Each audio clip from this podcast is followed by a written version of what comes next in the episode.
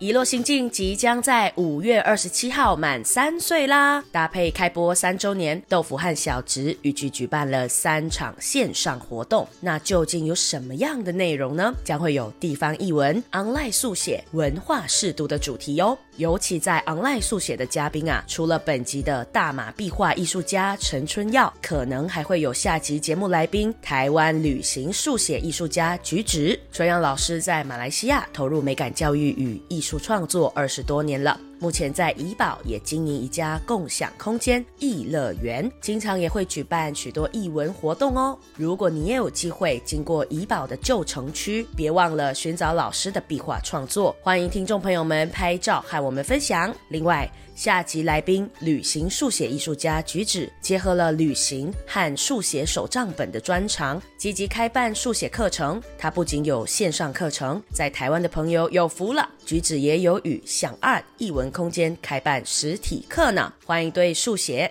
绘画感兴趣的朋友们点选描述栏了解更多我们的台马来宾。事不宜迟，赶紧收听本集精彩的内容吧，Go！想象中的奇幻乐园，是现实里的移动世界。遗落心境即将开始。Welcome to our wonderland.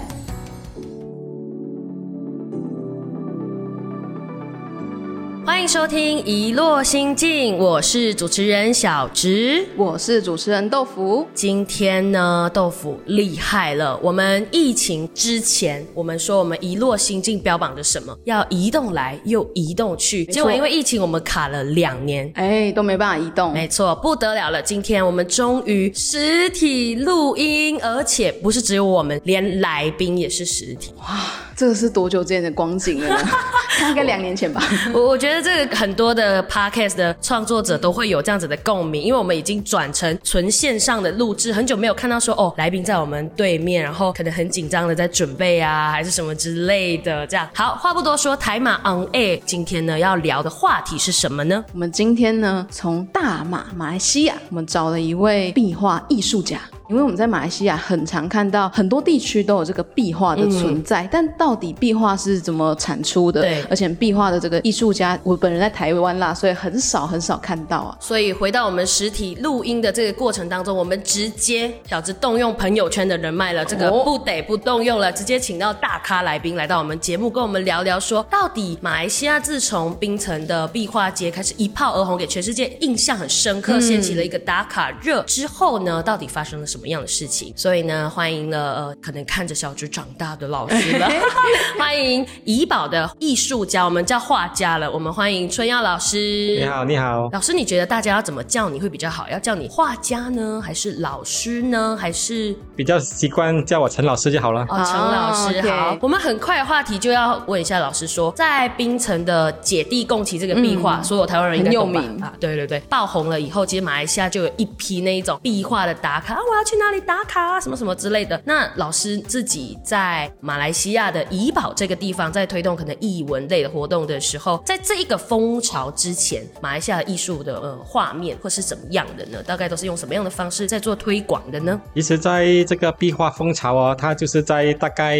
十多年前吧，哦，开始有这个风潮。在这个风潮之前，我们就说本土的这个艺文活动呢，大多数都以比较被动的方式去呈现，比如说我们开这个美术班啊，或者是啊、美展啊、美术展，或者一些工作坊、一些讲座等等。那么这些对象呢，都是对于那些对艺术有兴趣或者对文化有兴趣的人士，他才来参与这种活动，所以是很被动式的。那么自从这个壁画这种打卡的这种方式出现以后呢，他就把这种艺术推广呢，就直接主动的走进了市区对了，我们就放在人们会经过的地方，比如说墙壁啊，或者那个嗯小巷啊、大街都好，所以就让这个艺术更贴近人们的生活里面呢，就让这个艺术更生活化，啊生活就是艺术化这样子。哦，哎、嗯这个时候我们好像还没有跟听众介绍说春阳老师响当当的背景。你知道，刚刚可以讲出那一番话的人，一定是在艺文界有投入了很久以后才会有的观察。对，而且今天我们来到这个录音的空间呢，嗯。是老师在怡保有一个地方叫做艺乐园，艺术的艺，然后乐园就是我们知道的游乐园的这个乐园。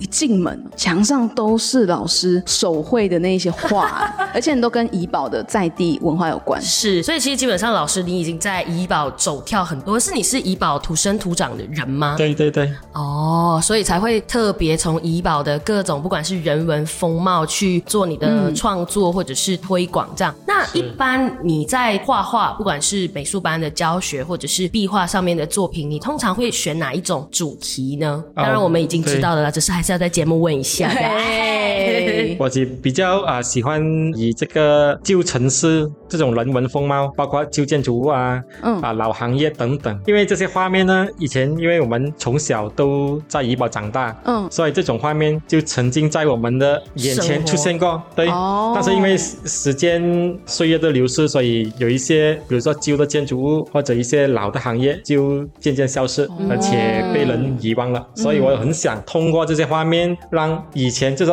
老一辈的人，他可以重拾当年的情怀，就看到以前他那种情景啊。是哦有一种缅怀的这种功能，然后也可以为新生代他没有看过这种画面的人有一种概念，对于我们这种历史，他有一种怀有旧吧可循这样子啊，它就可以知道说，哎为什么怡宝是我们说的咖啡的那个重地，啊或者是我们在跟豆腐介绍台湾代表队介绍，我们说怡宝产美女，也产帅哥，也有喝咖啡的文化，这些可能在壁画上面都能看得出来。对对对对。那我这边有一个问题想要问一下老嗯师，因为我们今天来到这个小镇呢，怡保算是一个城市，但里面可能还有一些区域，像台中市里面还有中区、北区，然后哪里这样子。那现在我们所在的地点是怡保的万里望小镇，老师是从这边当做据点开始嗯的。我们要从美感教育走入社区，其实我自己在台湾的经嗯验，就是要进到社区的场域去推动一些艺文的活动，可能不是那么的容易。对。要从头的建立人脉呀、然后或者是说和当地居民的信任感等等的。那我有一点好奇，老师一开始虽然说就是土生土长的，但不一定就是在万里望啊，可能在其他地方成长，可是后来来到这里，一开始是用什么样子的行动，然后在万里望这边开始做壁画的创作，或者是说艺术的推动的呢？对对对嗯，其实一开始呢也没有想的太太长远啊，也没有说要推广什么这种艺术的这种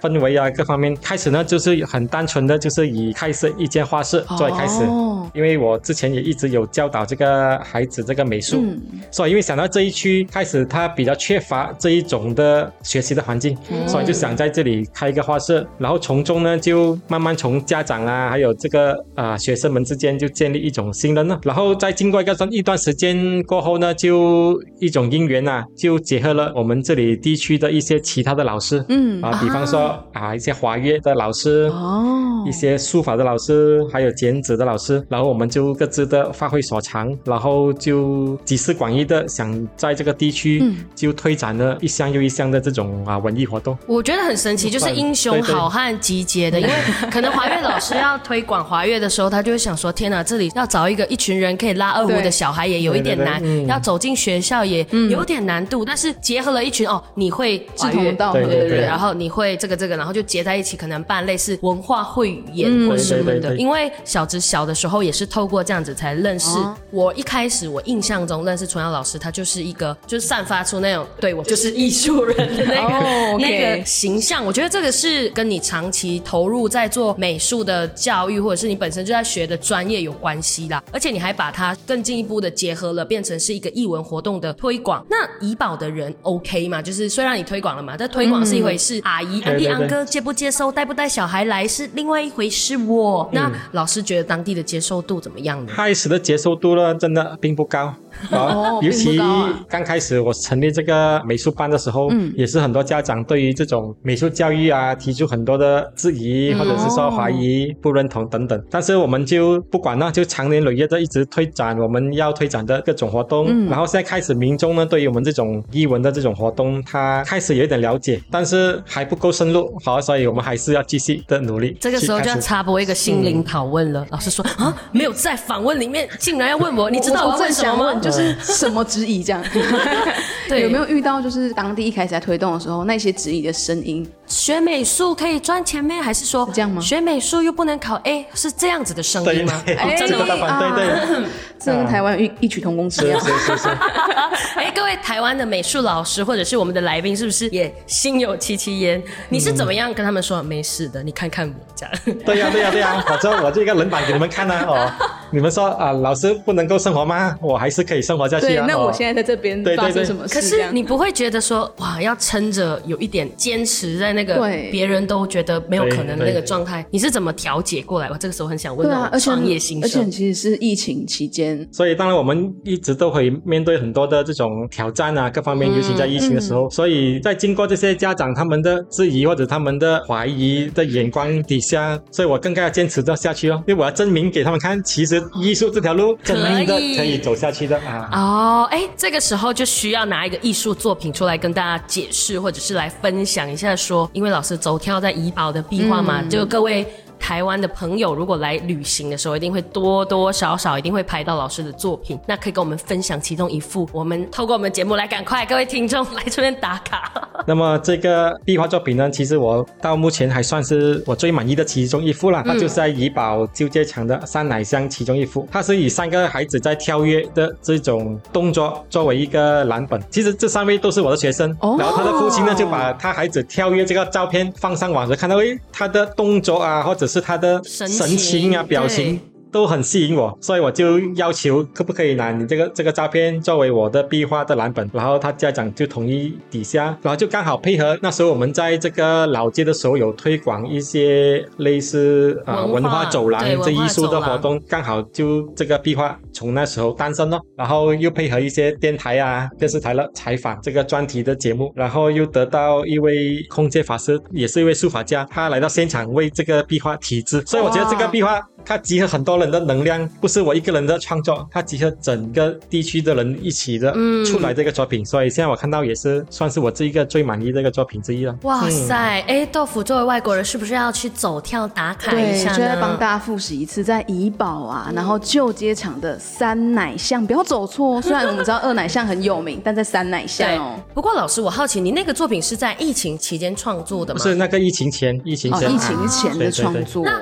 本来希望说透过这个活动画好了，邀请更多人来参观，结果疫情来，呃哦，那疫情期间的马来西亚艺文界又怎么样了呢？没有人来看壁画。对呀、所以那个疫情那两年呢，其实都产生很多的变化，尤其我们的活动都是在实体的，一般上。哦，对，是活动啊，画画画画都是跟学生有互动的。那时候就很多看得起的老师，他就把他的实体课转去线上。开始我也是不能够接受，怎么在线上怎么跟孩子去互动和？教学也是很难。但是我们也是要调整自己，所以在整个环境呢都起了很大的这个转变。他说一个危机，它也是一个转机，让我们更快的去踏入这个线上的动作里面。所以我们在线上也是有开始教课，然后让我们的学生群呢更广阔了，就不只是限于我们本区罢了。哦，所以就危机啊就变转对对对机了呢。可能外区的学生也是会参与我们的活动，这样子。哦。哎，不过这边就有一个小插曲要跟各位听众分享，是老师在疫情期间努力的维持着艺术的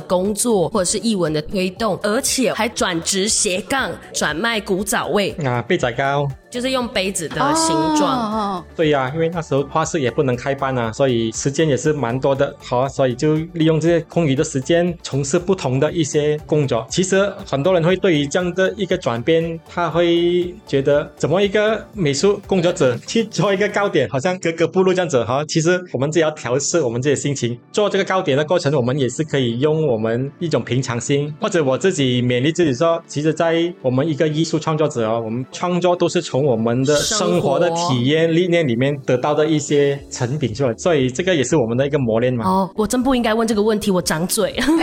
作为一个我我文化观察的主持人，怎么可以问这种刻板印象那么重的问题呢？客服，你赶快制止我，问下一题。我赶快制止你。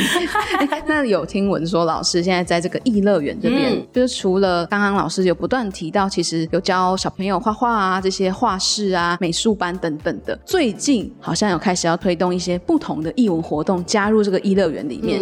譬如说，过去有累积的一些，假设说书法啊、剪纸啊，甚至是曼陀罗啊、流体熊啊等等的。那老师为什么会有这样子的规划跟想法呢？其实艺乐园啊，它的前身我在创办的时候，它的名字叫美术乐园。美术给人一种感觉就是比较孩子的一种美术的一种课程，所以把它提升成为艺乐园。艺就是一种艺术，就把它更提升到一另外一个层次，从孩子的层面可能推广到比较成人的或者是民众那一种概念里面。然后最近呢，又从这种纯粹的一种美术班，把它提升为一种共享空间，就是想落实更多的这种活动，好像刚才所讲的各种课程，让除了孩子以外，让民众可能他对某一个课题他有兴趣的话，他可能会进来参与，所以也是一种化被动为主动式了。让这个空间就是活化，而且我觉得走入艺乐园呐，这边就要跟大家分享一下，艺乐园也有小值的活动哦，就是记得要来。如果马来西亚的听众，哎，怎么突然在自己节目叶配也是正常的，对，在自己在自己节目推广应该也没没问题，没问题的，没问题的。可是我觉得我自己从台湾回到马来西亚的这一个半月或一两个月下来，我确实嗯有在观察说，哎，当我要找共享空间的时候，嗯，哎，我觉得有点难度。说实在话。我来到这里的时候，我第一个问小直的问题，不好意思啊，真的有一点太没有那个 sense。我问他说：“请问这边有那个就是咖啡厅可以坐下来，然后开始在那边使用网络工作的一个地方吗？”对，就是 for freelance 工作的地方。然后我就说：“哎，都，我住的地方有一点乡下呢，就真的没有。不然我们来怡宝看看。是怡宝，我也不熟哎。结果很有趣的就是，又透到脸书重新的跟老师再联络回来的时候，发现原来老师这个空间已经不再只是单纯的美术班，而是变成一个共享空间的时候，我觉得说。我以后应该可以常来这里。好，欢迎欢迎欢迎。老师想说，哎，我答应你吗？老师，接下来这个空间你有特别有什么样的动态或者是更新的预告要跟大家分享的吗？都是会引入更多的不同的艺术工作者进来办各种艺术活动，然后我自己本身呢也会再继续我的这种绘画、书写这种创作。天哪，走到怡宝都被老师的作品洗版的感觉，觉得很骄傲。哎，我们等一下要去了啦，等下要去了，一定会被包围的。哎，那我有个问题想要询问老师，因为老师长期生根在怡宝的艺文界的，有没有什么？想法或是建议，想要给也许像比如说小植我们这种年轻的可以讲译文工作者，算年轻啦。OK OK。总是在节目在那边嫌自己老，我不懂这个主持人怎么了。那老师有什么建议想要给这些刚踏入艺文界的工作者吗？其实每一个人不懂他从事什么行业，他必须要自己有一个核心的价值，他自己本身啊，然后他的目标，他想在这个行业，他他表达什么东西，然后才能继续往前走。不然，因为我尤其我们这个行业，它一直在变很快，从手绘到电绘，现在就 AI，它的变得太快。其实这种只是一种媒介，我觉得如果我们自己心目中有一个目标，那个目标是不会变的，所以我们不能够随着这些改变而变得随波逐流。因为我们讲艺术，艺术我们一定要有艺，就是那个本身的这种这种想法，那个俗是在后面的。好，你要讲去做，那是启示，技术是启示，重要是我们那个心是怎样去想出来。核心的概念是要在我们小直有 get 到吗？我我我有 get 到。哎，这样子说我们移动的节目，我就是带着这样移动的精神来，是不是？啊，对，没错。好了，其实今天特别就是。